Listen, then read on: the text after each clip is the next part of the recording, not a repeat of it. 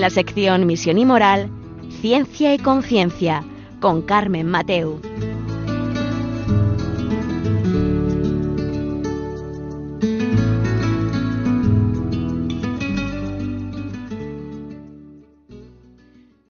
Buenas tardes, queridos oyentes. Un miércoles más, aquí estamos en Ciencia y Conciencia, un programa que hacemos con mucha ilusión desde aquí, desde Valencia, y vamos a tratar un tema que yo creo que les va a sentar en sus sillas, en sus sofás hoy en casa, y creo que no se van a despegar.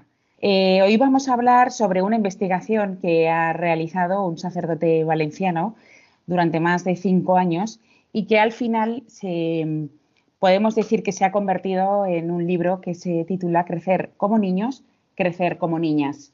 Eh, hoy nos va a explicar em, este autor, eh, que ha sido este libro prologado por el obispo don José Ignacio Munilla, em, nos va a contar cómo, cómo llega a esta publicación y en qué ha consistido eh, esta investigación. Nos va a contar em, pues, qué es la autodeterminación de género, qué factores influye, eh, un niño es masculino, una niña es femenina, por qué, eh, qué antropología, en qué antropología se ha basado, eh, pues bueno, qué papel tiene la familia, qué papel tiene el colegio, qué papel tiene la verdad, el sufrimiento.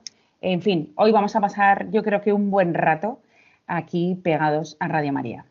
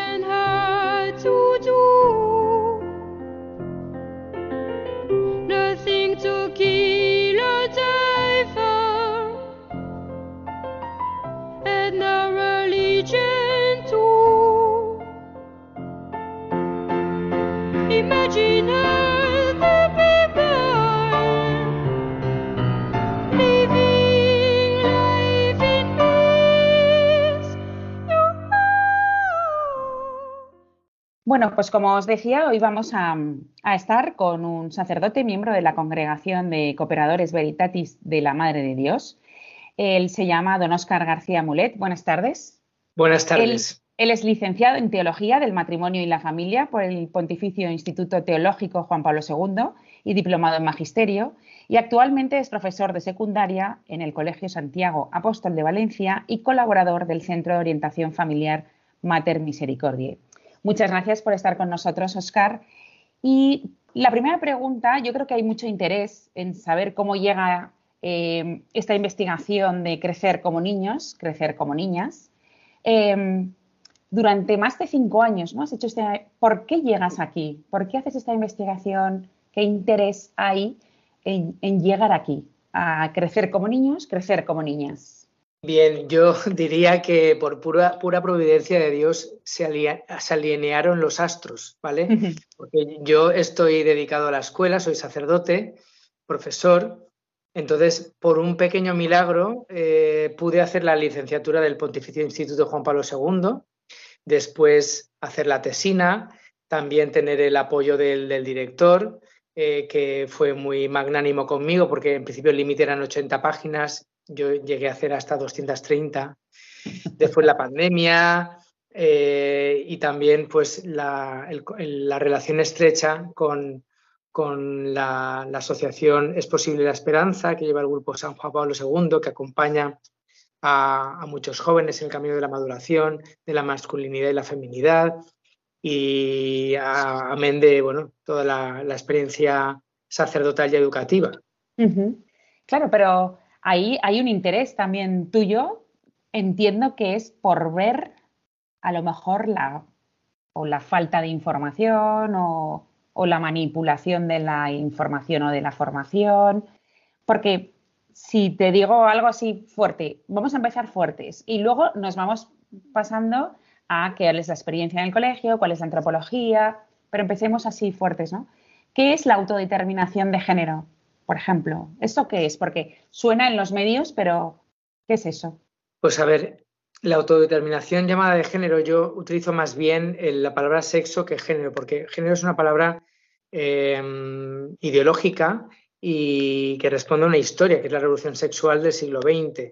Y tampoco eh, hace honor a la verdad, porque es una cosa indefinida y sexo habla del dimorfismo sexual, de dos sexos. Entonces, bien, es una realidad que, que, lleva, a, que lleva a la persona a, sentirse libre para decidir por sí misma qué sexo es o cuál es su, manera de vivir la sexualidad. Pero mm, es una falsa libertad, ¿eh? porque no tiene en cuenta varias cosas. En primer lugar, que la naturaleza condiciona todo nuestro ser. En mi casa todos los días desayunamos, voy a coger el brick de leche y leo siempre lo mismo, respeto por lo natural. Y después dice también que se defienden los productos auténticos, que cuidan las personas. Pero entonces, si cuidamos del medio ambiente, si queremos respetar lo natural, ¿por qué no, respetamos la naturaleza de las personas? ¿Por qué parece que el, hecho de ser varón o mujer eh, algo bajo sospecha? Dice el Papa muchas veces, eh, yo le escucho por lo menos al Papa Francisco, que Dios perdona siempre. Los hombres a veces, pero la naturaleza nunca. Entonces, eh, el hecho natural de nuestra naturaleza es algo que está ahí. De hecho, pues el Benedicto XVI también hablaba de que hoy existe una ingeniería social muy potente que busca deconstruir la naturaleza humana, que en el fondo él dice que es un pecado contra Dios creador. Por eso yo me preguntaba, bueno, está muy bien pues hablar de las consecuencias de la transición de, sexo, la irreversibilidad, los problemas de autoestima que hay detrás, el índice de suicidio que va aparejado, pero ¿por qué no ahondar en lo que es la belleza de lo que eh, se ha recibido, la profundidad y la verdad de la antropología cristiana, el sentido que tiene el cuerpo para nuestra tradición? Entonces, de alguna manera, es hacer presente el, o, por lo menos hacernos estudiar, estudiar hasta qué punto esta naturaleza humana nos condiciona o no. Entonces, eso se obvia, el tema de la naturaleza. Pero además, también eh, no se tiene en cuenta que no es posible cambiar de sexo. O sea, no es posible, a no ser que destruya todas mis células, mi realidad genética, no es posible. Después se obvia también que, que un menor, un menor es inmaduro de por sí. O sea, no debería jamás de tomar una decisión que es irreversible. El otro día leía un reportaje sobre tatuajes, fíjate tú, ¿no? Los mm. tatuajes que, mostraba que el 60% de los que se han tatuado a los cinco años se arrepienten. Entonces, si algo tan sencillo como dibujarte algo en la piel, que en el fondo pues no, altera tu realidad, ¿vale? Sino la, superficie, nos lleva a arrepentirnos, cuanto más algo que te condiciona totalmente, que te lleva mm, constantemente a, un tratamiento médico, que, mm, que te, te, pone, te, te conlleva consecuencias irreversibles, en fin. Entonces, eso, eso, eso, te diría, ¿no? Que la naturaleza es algo que hay que estudiar profundamente lo que, lo que impacta a la persona. ¿Qué factores influyen en que un niño sea masculino o un niño masculino y una niña femenina? O sea, ¿qué es que, qué les lleva a eso? Bien, como antes decía, pues de alguna manera la, ideología del, igualitarismo que vivimos en este mundo de hoy, pues ha reducido como algo irrelevante la realidad natural. Entonces, porque este dimorfismo sexual, masculino, femenino, macho, hembra, es que está presente en la naturaleza desde hace millones de años. Y eso ha permitido, permitido evolucionar a los seres humanos y a los seres vivos en general. Entonces, este proceso de conformación de la identidad se va gestando eh, constantemente en el ser humano, especialmente en las primeras etapas de la vida. Mm, yo eso eh, lo he estudiado desde el mismo instante de la concepción. la, primera etapa que, acompaño, que, estudio, es esta del, embarazo, ¿no? Y es sorprendente porque ya desde el embarazo es que el, ser se va constituyendo, ¿no? Porque somos seres sexuados. Entonces, eso, todo eso nos afecta. Entonces, eh, estas relaciones, me, me, preguntas por estos factores que influyen. En el, libro hago mención a las relaciones humanas. Dice Carol Boitila, hablando de la masculinidad y la feminidad de la persona, que somos seres en relación y que esta maduración tiene que ver con las relaciones. Entonces, ¿cómo, ¿cómo conocer cómo la persona va creciendo? Pues a través de las relaciones. ¿Cómo me relaciono yo con Dios. Por eso hablamos de una antropología integral, ¿no? Que no estudie como la eh, psicología evolutiva actual eh, de espaldas a Dios o cerrada a la trascendencia, sino al ser humano en, todo su, en toda su riqueza. Entonces, eh, ¿cómo es la relación con Dios? ¿Cómo es la relación entre mi padre y mi madre? La esponsalidad, ¿no? ¿Se han amado mis padres o no? Mm, cómo se tratan a, un hijo, eso le, influye de un modo u otro. Después también la relación con el padre y con la madre, especialmente la relación especial con, el propio sexo, con el padre si eres varón o con la madre si eres mujer. Mm, también con el padre sexo opuesto, influye muchísimo, pero especialmente con la conformación identitaria, pues tiene que ver eh, sobre todo el del mismo sexo porque es que son necesarios los dos, el padre y la madre, ninguno de los dos es, prescindible. Y la, identidad no se inventa como hoy día se, quiere hacer creer, no se inventa, sino que se descubre, no se construye mm, por mí mismo, sino se acoge, se custodia y se desarrolla.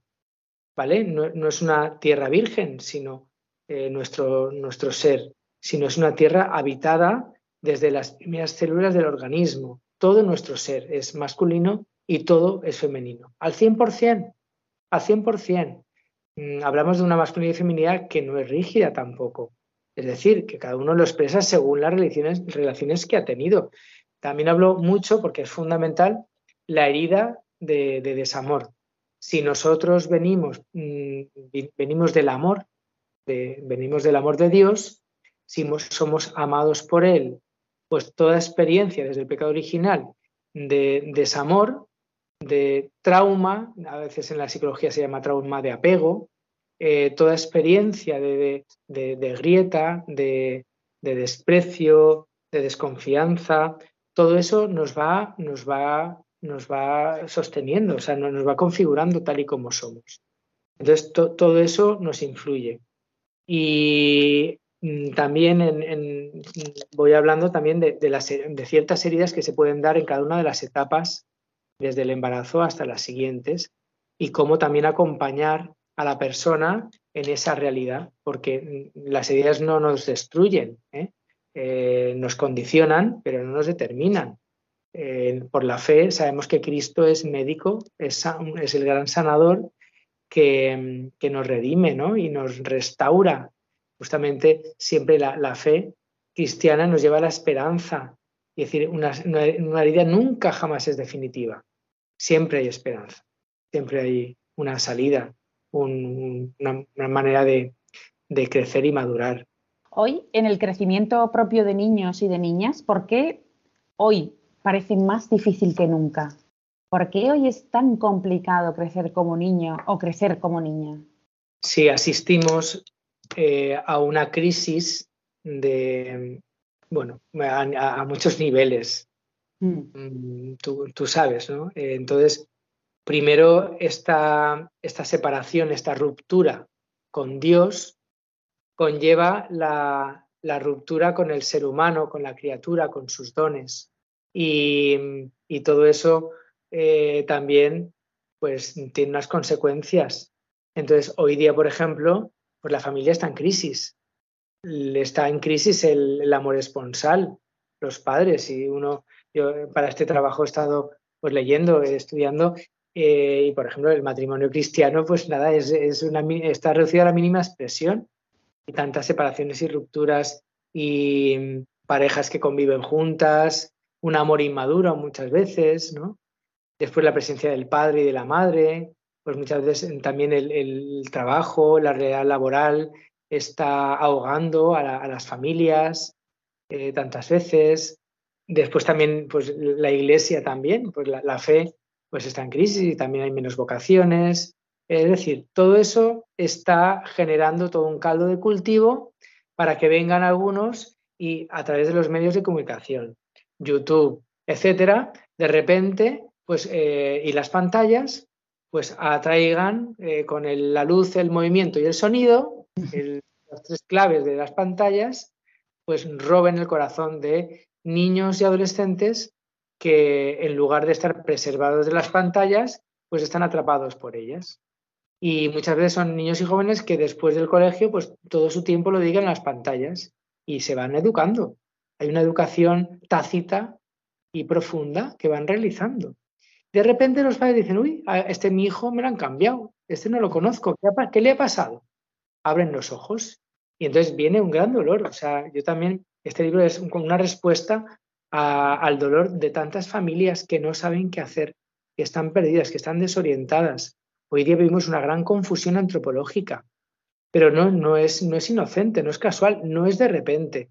Esto está gestado. Yo me acuerdo hace unos años de asistir al proceso de tramitación de la ley de la transexualidad en la comunidad valenciana y recuerdo, mm, para mi sorpresa, que los mismos eh, políticos y, que, estaban ahí en, de las Cortes que, trataban este tema hablaban de que, buscaban una nueva sociedad. Es decir, no seamos ingenuos. O sea, hoy día se vive una sociedad de espaldas a Dios y que, mm, en el fondo, que no es simplemente de espaldas, sino anti-católica. Eh, o sea, que rechaza lo recibido. Incluso citando, fijaos, políticos que citaban la escritura para, en el fondo, burlarse de ella. Es verdad que esa prepotencia muchas veces de, los medios, de este mundo de hoy, pues tienen los días contados, más pronto más tarde, pero claro, eh, ¿cuántos, cuántos están confundidos, viven eh, en la ignorancia, en la ignorancia? Y por eso esto ojalá llegara pues, a muchas familias para que también vean la belleza, la verdad y la bondad del ser humano eh, creado por Dios. Bueno, eh, queridos oyentes, ya veis que yo creo que no os habéis despegado de, la radio eh, con nuestro invitado de hoy, que es Óscar García Mulet. os voy a, vamos a dejar con un poco de música, pero antes la música vamos a escuchar eh, vamos a, hoy es 31 de mayo, ya es el final de la campaña de mayo. Os vamos a dejar con el padre Luis Fernando para que os recuerde que con vuestra ayuda se han completado todos los proyectos de la maratón eh, hasta final de mes, que es hoy. Seguimos ya con la campaña de mayo y ahora que, España también es tierra de misión, eh, que nos acordemos de apoyar a, la Radio de la Virgen, a Radio María, que tanto bien nos hace a cada uno de nosotros y sobre todo a, a, muchos proyectos y a mucha gente en, todo el mundo. Os dejamos con el Padre Luis Fernando. Jesús había cumplido su misión. Enviado por el Padre nos había mostrado quién es Dios, qué es el hombre y cuál es el sentido de nuestra vida, la unión del hombre con Él, que nos lleva a la mayor felicidad posible en esta vida y a la salvación eterna. Un destino que Jesucristo hizo posible al reparar nuestros pecados con la ofrenda redentora de su persona. En esa obra el Señor contó con la especialísima mediación materna de María, que sigue ejercitando como Madre de la Iglesia, pero asimismo pide nuestra colaboración. Id también vosotros a mi viña. Radio María no tiene otro fin que el de responder a esa llamada y colaborar con la Iglesia en su misión evangelizadora en el mundo en el que ya está presente en más de 80 países. Para que pueda seguir esa expansión en España y muchas otras naciones, realizamos nuestra campaña de mayo. Esperamos contar un año más con tu oración, sacrificio, testimonio y donativo. Puedes informarte de cómo colaborar llamando al 91 822 8010 o entrando en nuestra página web radiomaria.es. Con María al servicio de la nueva evangelización.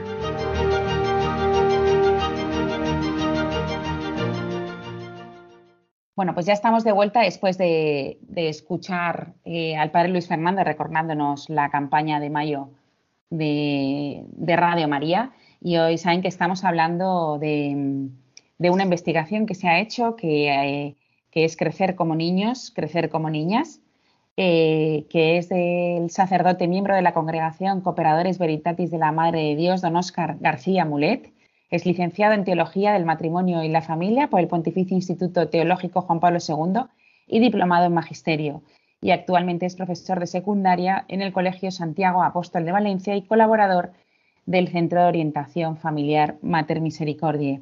Em, es verdad que este, esta investigación que se ha convertido en un libro eh, de fácil lectura y yo creo que muy asequible a todos porque se ha hecho sin, sin ánimo de lucro, y está prologado por el obispo don José Ignacio Munilla. Eh, se ha intentado que, pues que todo el mundo tengamos acceso a él y sobre todo para ir descubriendo, como hemos visto ahora, qué es la autodeterminación, qué es crecer como un niño, qué es crecer como una niña y qué factores incluyen ¿no? o, influyen, mejor dicho. Pero bueno, en esta parte yo os he dicho que no, no, no se despeguen de la radio porque vamos a ver muchas, muchas eh, ideas interesantes, incluso ideas que ya nos ha contado un poco eh, sobre la naturaleza, el papel de la familia, el colegio, de la verdad, del aprecio, muchas cosas. Pero ahora em, te quiero preguntar por tu experiencia vital hoy profesional en un colegio eh, con los jóvenes.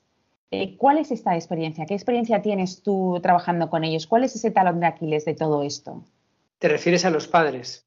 Bueno, o a los chicos en realidad. Primero a los chicos. Bueno, chicos, chicas. Pues mira, para mí es un, regalazo. Estoy muy feliz de, la vocación que vivimos. Nosotros, yo vivo la vocación a tiempo completo. Soy sacerdote en la escuela, eh, en secundaria, soy tutor. Es decir, aquí estoy a, todas horas, ¿no? Con, con, de hecho, pues estoy hablando contigo en un intermedio entre clase y clase, ¿no? Eh, pues, mm, a ver, eh, son, son pues niños y jóvenes que en el fondo, pues también eh, hay un deseo de crecer, de, ser ellos mismos, pero también pues nos encontramos pues a, pues alumnos cada vez más débiles, porque las, la sociedad les va debilitando, les, les enseña a no pensar, a sentir, a buscar el placer, mm, entonces, cada vez más débiles, es verdad. ¿Eh? Eh, buena gente, tienen buen corazón, pero más sometidos pues, a los engaños de este mundo. Em, yo también por el, trabajo que, he visto en, estos años de investigación, pues he tenido que, ver también la acción de la administración en la escuela y, la verdad es que te deja temblando la, el adoctrinamiento que, se busca a través de la administración constante todos los días por lavar el cerebro, el, comer el coco a, los niños desde de tierna edad, desde infantil, primaria, secundaria, constantemente con, un adoctrinamiento brutal, ¿no? Entonces, eh, a mí me, surge, o sea, me da coraje, me da coraje por, porque yo, yo creo que que hay un temor de Dios, es decir, no son un, objeto para infundir ideas, son hijos de Dios, nosotros somos sus administradores, como San José con Jesús.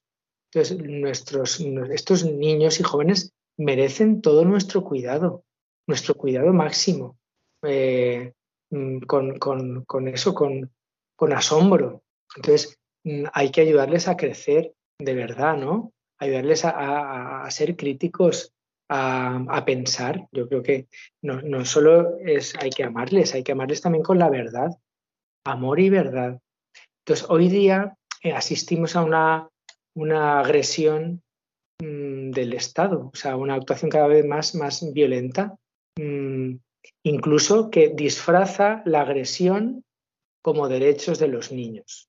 O sea, se dice que no, que deben tener estas, recibir estas sesiones, que muchas veces lo hacen colectivos eh, que vienen de fuera de la escuela, eh, colectivos con un afán ideológico y que pues segregan pues, sus ideas a veces también con, un contenido pues, pues que, eso deja huella, ¿no? Y, entonces, pero ¿qué, pasa? Como, son generaciones cada vez que pues piensan menos, sienten más y están merced, a merced de los medios de comunicación y de las redes sociales, pues te encuentras mucha confusión y mucha oscuridad.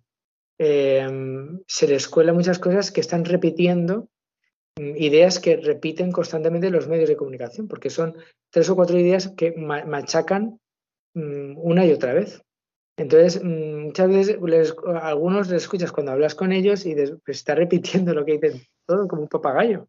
Em, pero cuanto más pequeños, pues más pues, aparece su ser, su ser espontáneo, ¿no? inocente, que, a ver, en primaria, por ejemplo, pues eh, los niños van con los niños y las niñas con las niñas. Cuando aparece algo diferente, dices, aquí pasa algo. Pero lo natural es que se buscan ellos porque necesitan también reforzar su identidad y ellos buscan saber quiénes son. Entonces, se buscan a sí mismos en, general. Y si todo, toda la sociedad, por así decirlo, o donde eh, buscan el ocio y, buscan eh, encontrarse, eh, se basa en el sentimentalismo, en las emociones, en, en, sentirse mejor, ¿cómo podemos sacarlos de ahí e intentar que maduren de forma buena y plena? Dice San Agustín, dice San Agustín que nadie quiere ser engañado. Si alguien en pleno uso de sus facultades, nadie busca ser engañado.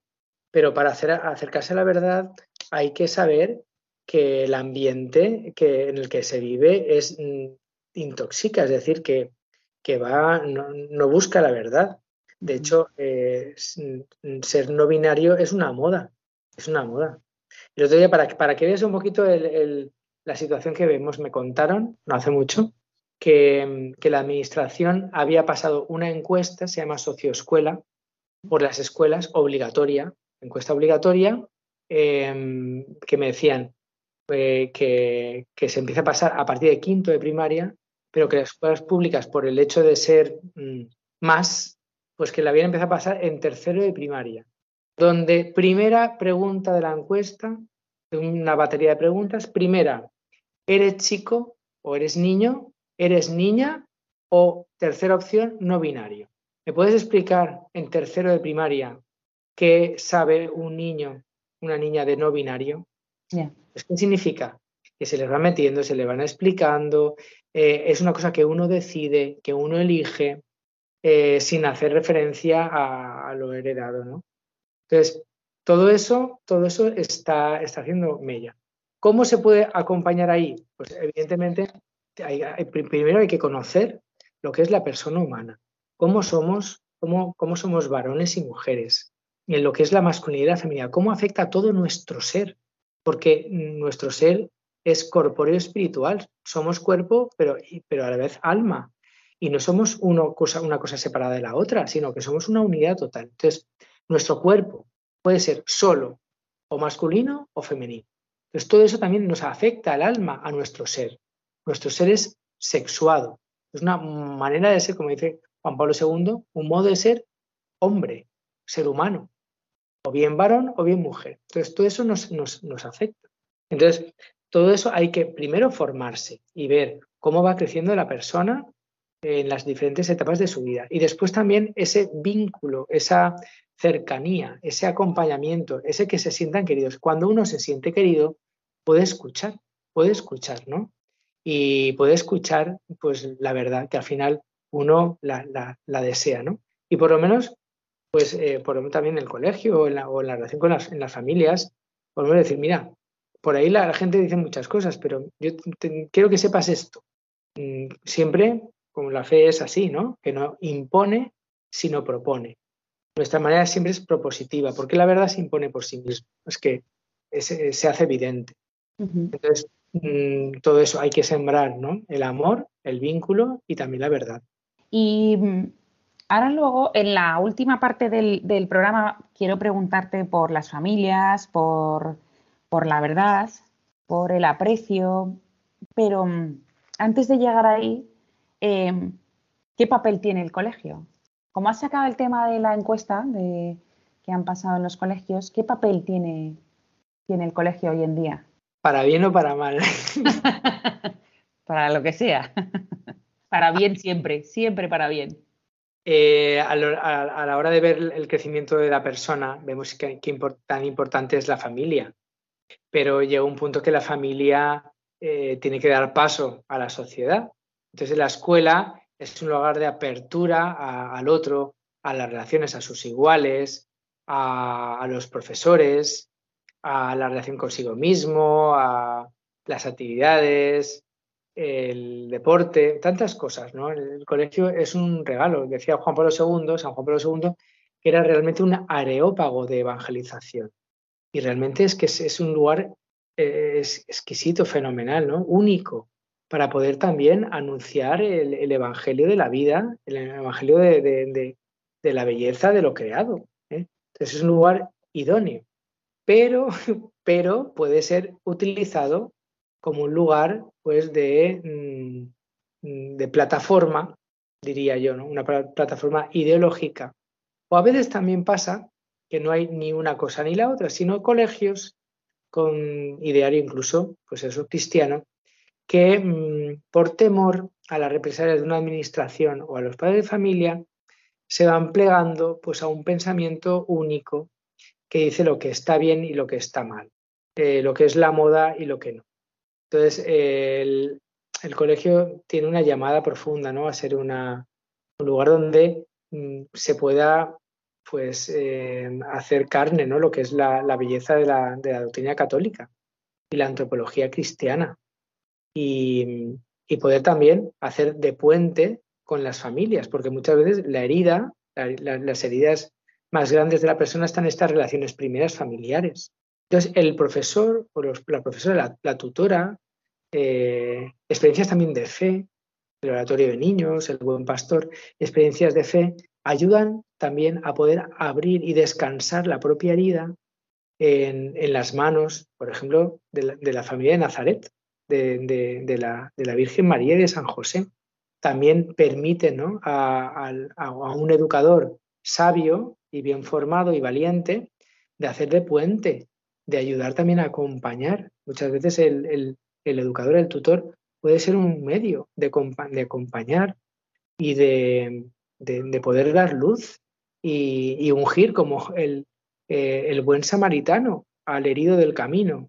Entonces, las escuelas pueden ser también hospitales de campaña, como dice el Papa Francisco, un lugar de, de unción ¿no? del corazón y poder eh, descansar en el corazón de Cristo y, ayudar a, también a, unir en las familias y ser cauce, ¿no? donde puede haber en sinergia una colaboración familia, mm, escuela, parroquia incluso. Eh, acabo de caer en la cuenta que has hablado de, sexo femenino, masculino, y que ahora les daban una tercera opción que es no binario. Eh, para aquellas personas que no, estén al día, explícales lo que es ser no binario, más o menos. Bueno, a ver, em, pues no binario es, de alguna manera, es como una especie de moda, es decir, es como tienen los jóvenes la manera que tienen de expresar su rebeldía. la sociedad de hoy, pues de alguna manera busca eh, que cada uno tenga su sexualidad, ¿no? Y en el fondo el derecho a decidir. Yo decido por mí mismo, ¿no? Mm, yo decido con mi cuerpo y con mi realidad lo que soy. Y aparecen, pues, eh, en las redes sociales más de 50 eh, posibilidades de uno que se puede catalogar, si cis, si queer, si, si de aquí o allá, ¿no? Eh, una serie de, etiquetas, ¿no? Que en el fondo, pues, es, es es hacerles poner duda de su realidad natural, poner una sospecha. Entonces, de alguna manera, es es algo que está de moda entre también los, cantantes, los, líderes de los jóvenes.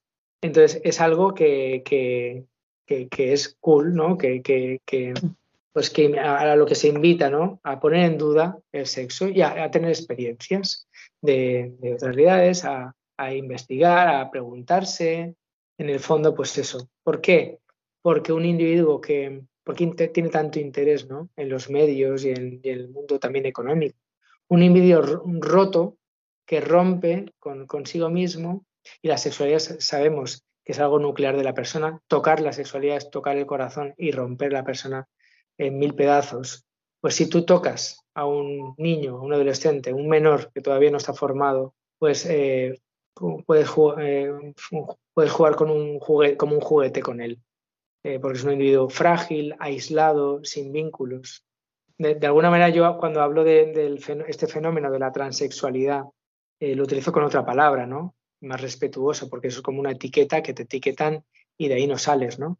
El deseo de cambio de sexo, DCS. Es decir, una persona que tiene un deseo de cambiar, que no se ajusta, pues eh, está, está unido a un problema de autoestima, de un rechazo a uno mismo, de un rechazo a su historia, un rechazo también a los primeros vínculos, a las primeras relaciones, ¿no? Entonces, eh, ante una situación así, pues en lugar de decir, pues vamos a acompañarte, vamos a ayudar a desarrollar lo que tú eres, pues eh, la sociedad hace todo lo contrario. Se dice, no, no, es que tienes que, es que tú eres así, no, tú eres así y tienes las soluciones que tienes que aceptar y, y descubrir, pues, pero claro, después descubren, cuando hacen procesos y tal, que no era la solución que les habían vendido, ¿no? Y que no, no era lo que se esperaban. Entonces, como también el, pues eso, eh, cierta propaganda ideológica, pues parece una cosa muy apetecible, como, no sé si te sonará, ¿no? De, de, los principios. Era algo muy apetecible, muy agradable a la vista y muy de moda. Eh, pues eso, Eva cogió de la fruta y comió. Entonces es algo que es muy apetecible, parece muy, muy agradable, pero no se dan cuenta de las consecuencias dramáticas que hay detrás. Claro. Bueno, pues como veis está siendo muy, muy interesante. Eh, nos estás dando mucha información, la verdad. Eh, pero vamos a hacer una pequeña pausa, escuchamos un poco de música y nos volvemos a centrar en la última parte del programa, en la que sí que vamos a ver el papel de, la familia, el aprecio y la verdad. Enseguida estamos con vosotros. Ahí tienes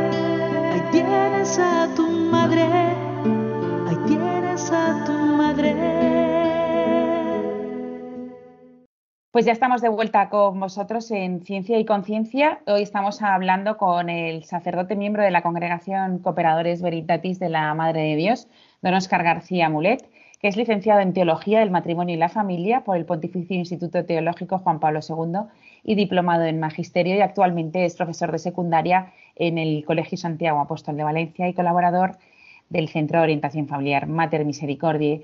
Y estábamos hablando de crecer como niños, crecer como niñas, eh, una investigación que ha durado más de, cinco años y que finalmente ha visto la luz en, un libro em, eh, que se llama así, Crecer como niños, crecer como niñas, que ha sido prologado por el obispo don José Ignacio Muniña y que eh, pues al final han hecho como, por así decirlo, un esfuerzo interdisciplinar ¿no? que aúna la neurociencia, la psicología y la pedagogía a la luz de la escritura y del magisterio eh, y yo me atrevería a decir con una clara conclusión de que la identidad no se inventa, sino que se descubre y se acoge, que es lo que nos está contando nuestro invitado hoy. Nos hemos quedado ya en la última parte del programa, en la que eh, ya os había adelantado que quería hablar del papel de la familia eh, en todo esto, ¿no? En crecer como niños y crecer como niñas, Oscar. Pues fundamental, es todo, es eh, venimos de una familia que es la Santísima Trinidad, el, Padre, el Hijo y el Espíritu Santo, es el próximo domingo, vamos a celebrar. Y, vivimos una familia donde también tenemos pues la, bellísima intercesión de la, familia, la Santa Familia de Nazaret. Y es este núcleo fundamental del ser humano, ¿no? donde pues, se va gestando pues, pues todo lo que es la familia tiene un, tiene un gran papel, evidentemente, ¿no? por ser estas relaciones primeras para la, persona. Y de hecho, pues em, cuando voy recorriendo estas etapas, pues mm, se, va, se, va, percibiendo. ¿no? La familia que es también llamada iglesia doméstica. Es primera iglesia, ¿no? es también santuario donde se descubre el don de la fe. Y pues está, eh, en la familia pues aparecen estas relaciones primeras desde pues el amor de los padres, desde la relación única y personal con la madre que, une al, a la, criatura, ¿no? Al, bebé, en un abrazo de amor, donde, donde siente este amor divino, humano, en, a través de, su madre, a través de esta etapa ¿no? de, donde son, no hay un yo, sino un nosotros, la confianza básica, y como también el padre que hoy día parece eh, que está excluido y que no es necesario, que es algo a prescindir, pues se descubre por estudios que se han hecho sobre el apego paterno que, tiene una gran, grandísima influencia eh, desde el embarazo, ¿no? En este crecimiento del hijo, ¿no? e incluso el hecho de, ser padre, al padre le cambia, las hormonas le cambian. Es el gran olvidado, el padre y, ambos, ¿no? Padre y madre, eh, hermanos también, ¿no? Si hay una familia que le acoge, que le, que le quiere, que le espera, pues em, es, un, regalo muy grande. Entonces, mm, poder pues nacer, ¿no? Eh, poder también celebrar ¿no? el gozo de, que da un nacimiento, un nuevo ser en este mundo que, que, vemos que hay tanta, pues tanto rechazo a la vida, a los, a los hijos, un, mundo que se va apagando, se entristece porque le falta la vida a los niños, pues el niño pues es una esperanza para este mundo, es una novedad, una novedad. Entonces la familia pues, pues acompaña al niño eh, al mismo tiempo, es verdad también, que se goza y descubre, pues, eh, y es una ocasión también para hacerlo crecer, también es un lugar donde aparecen las heridas y aparecen pues relaciones donde pues el amor es, limitado, donde a veces aparece la violencia, el temor, la desconfianza y, todo eso pues también, también nos, va marcando. No hay nadie que no esté herido, que no tenga eh, falta de, que, tenga el amor completo. Al revés, uno, uno ve a un niño y es un ser siempre necesitado de amor. Está hecho para ser amado y nunca tiene bastante. Es que es un síntoma de que pertenecemos a Dios. Nunca tiene bastante del todo. Y, ese, y, esa, y esa falta de amor también es esta llamada, ¿no? a esta relación con Dios que nos da realmente ¿no? el amor completo, que, nos, que nos cura, que, que nos da un sentido, que ayuda incluso también a la familia a poderse amar cuando aparecen las situaciones difíciles, la importancia del, perdón. Hay, apartados que hablo de la herida del rencor, y es verdad, eh, todos de alguna manera tenemos una herida de rencor, ¿no? Alguien que no nos ha amado como necesitábamos. Y como también el, perdón es restaurador, ¿no? Eh, yo así he experimentado en mi historia familiar, ¿no? con, con mis padres, con mis hermanos, cómo el perdón hace nuevas todas las cosas y renueva una relación, ¿no? Y restaura el vínculo. Y bueno, ahora que está tan, tan de moda, ¿no? La, oxitocina, ¿no? que esta hormona del vínculo también, pues incluso físicamente, ¿no? También el perdón, el amor, nos, químicamente nos, nos, hace más felices y, nos relaja. La verdad es que también tratas eh, el tema, como nos queda poco tiempo, eh, el tema del aprecio y la verdad. Em, cuéntanos. Romano Guardini tiene una cita que, em, que, es muy luminosa. Dice, cuando una, cuando una sociedad, cuando el hombre rechaza la verdad, enferma, enferma. A ver, yo, yo que voy a hacer yo hablar de la verdad. Yo soy cooperador de la verdad, de la Madre de Dios. A veces cuando algún alumno me dice, es que esto tal, yo, si yo soy como... Eso es mentira, mira, yo no te digo mentiras, puede, me puede escapar, pero no es mi intención, yo soy, cooperador de la verdad. Es decir, yo, yo quiero cooperar con, con, Jesucristo, que es la verdad. Entonces, estamos en, una época donde, pues, pues eso, la, la verdad no es, no, no es, fácil vivirla, se, se, no está de moda, estamos en la posverdad, ¿no? Entonces, al final la verdad, la verdad es, el amor. La verdad es saber amar bien, ayudarnos unos a otros a saber amar, reconocer humildemente nuestros límites y buscarnos unos a otros para, para reconocer quiénes somos. Y también la verdad, como, como tú decías, ¿no? la, verdad del cuerpo, o sea, el, el reconocer que dentro de nosotros hay una sed profunda de amor y de verdad y que el cuerpo no va contra mí, que no, no es un contrario, no es mi enemigo, es, es, una guía de instrucciones en el camino de la, de la, felicidad, es, es, el mapa del tesoro. Y yo no soy un avatar, porque dentro de unos años, ahora estamos hablando de esto, pero dentro de unos años quizás sea que podamos instalarnos con un microchip en un cuerpo y, conocer lo que vive por dentro. Es que, es que eh, no somos un, trozo de carne, es que somos un, somos una criatura habitada, somos carne ungida, no somos un traje de quita y pon. Nuestra vida es un lugar de encuentro con el amor de Dios creador, conmigo mismo y con los demás. Por eso hace falta ¿no? Eh, la honestidad y la rectitud para reconocer la grandeza de Dios conmigo y también poder secundar, porque detrás de mí, de mi vida, hay muchos, entonces, em, también es, una, llamada urgente a poder ser luz para otros. Entonces, este libro pretende pues, ser luz, ser luz para, para cuantos están acompañando a personas en este mundo que vivimos tan apasionante, pero tan, tan, tan desafío, un desafío tan grande para, para, para la Iglesia, para el mundo. Ahora que has hablado del, acompañamiento, me gustaría preguntarte ya, yo creo que será ya la, última pregunta, ya casi, porque nos queda muy poco.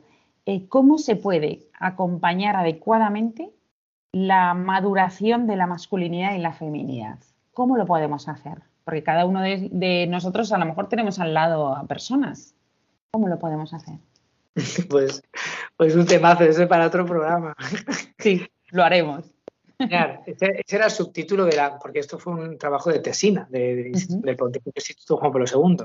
Entonces, este era el, subtítulo, criterios de acompañamiento en esta, esta maduración de la masculinidad y feminidad para padres y educadores. Entonces, cada capítulo pues está, está también acompañado de criterios de acompañamiento. Así de entrada, pues te diría que uno para acompañar necesita ser acompañado. Por eso también muchas veces al leer estas páginas lo que hace uno es comprenderse a sí mismo un poco, ¿no? Pero es verdad, nos necesitamos unos a otros. Dice Boris Tirulnik que nos tejemos unos a otros. Entonces nos necesitamos. Entonces uno no puede dar luz si antes no le han dado luz. Es decir, no, no, podemos obviar que, uno necesita primero hacer un camino antes que, caminar.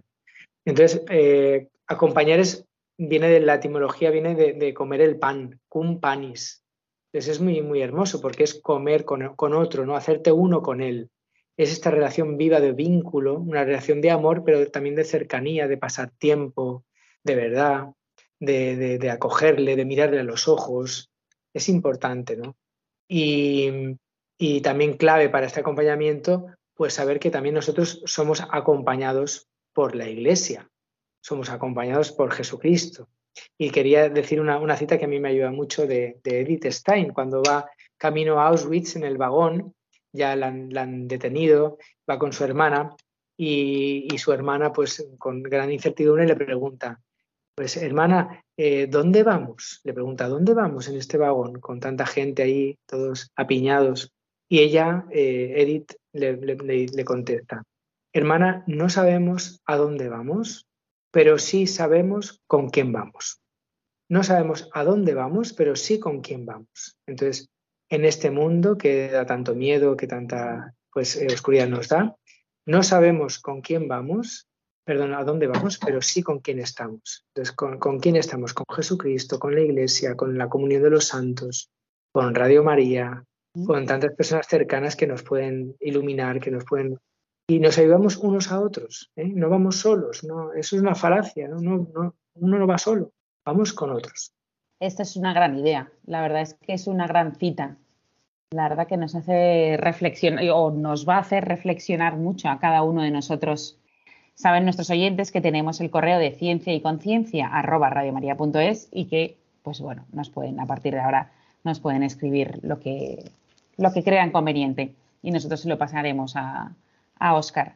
Em, bueno, Oscar, pues llegando ya al final, si quieres decirnos em, cualquier idea, consejo, bueno, algo que, no, que nos llevemos cada uno de nosotros para poder reflexionarlo eh, o que nos ayude ¿no? en nuestro día a día para poder eh, acompañar y poder crecer como niños y crecer como niñas, o sea, aunque seamos adultos, aún nos queda mucho. Sí, pues a ver, eh, yo diría, ¿no? Utilizo la imagen del Evangelio. el Evangelio habla de, una, de un tesoro y de una perla que están escondidos en un campo, no, se ven, están ocultos. Pues hoy día podemos decir también que la masculinidad es un tesoro y la feminidad es una, perla preciosa, pues que hay que descubrir y custodiar con diligencia suma ¿eh? ante los peligros que puedan pues mm, amenazarlos. Y, decir también pues que el Espíritu Santo está, que actúa y que sigue vivo y que, en fin, eh, que Dios está con nosotros y está todos los días con nosotros hasta el fin del mundo. Pues muchas gracias, Oscar. Muchas gracias por estar con nosotros. Te emplazamos a, pues bueno, en un par de meses y, bueno, uno o dos meses. Y la verdad es que esa investigación que has realizado, que finalmente se publica como el libro Crecer como niños, crecer como niñas, evidencia que la diferencia sexual sí existe y es relevante y que no tenerla en cuenta puede arrojar secuelas y bloqueos en la maduración de las personas. Em, pues muchísimas gracias por haber llegado a cabo ese esfuerzo interdisciplinar ¿no? de neurociencia, psicología, pedagogía, que has aglutinado todo ahí para mostrarnos a nosotros claridad a la hora de acompañar y a la hora de descubrir algo tan básico, ¿no? Lo que tú has dicho, como descubrir la naturaleza, que la hemos olvidado un poco. Bueno, o que pretenden que la olvidemos. No nos vamos a incluir ahí todos. Yo escucho todos los días Radio María, así que me encomiendo también a vuestra oración y todos los días presentes. Muy bien, pues muchas gracias, Oscar, por estar con nosotros. Muchas gracias a Fernando, porque ha hecho realidad que podamos escuchar hoy todos este programa y muchas gracias a todos y nos oímos en 15 días.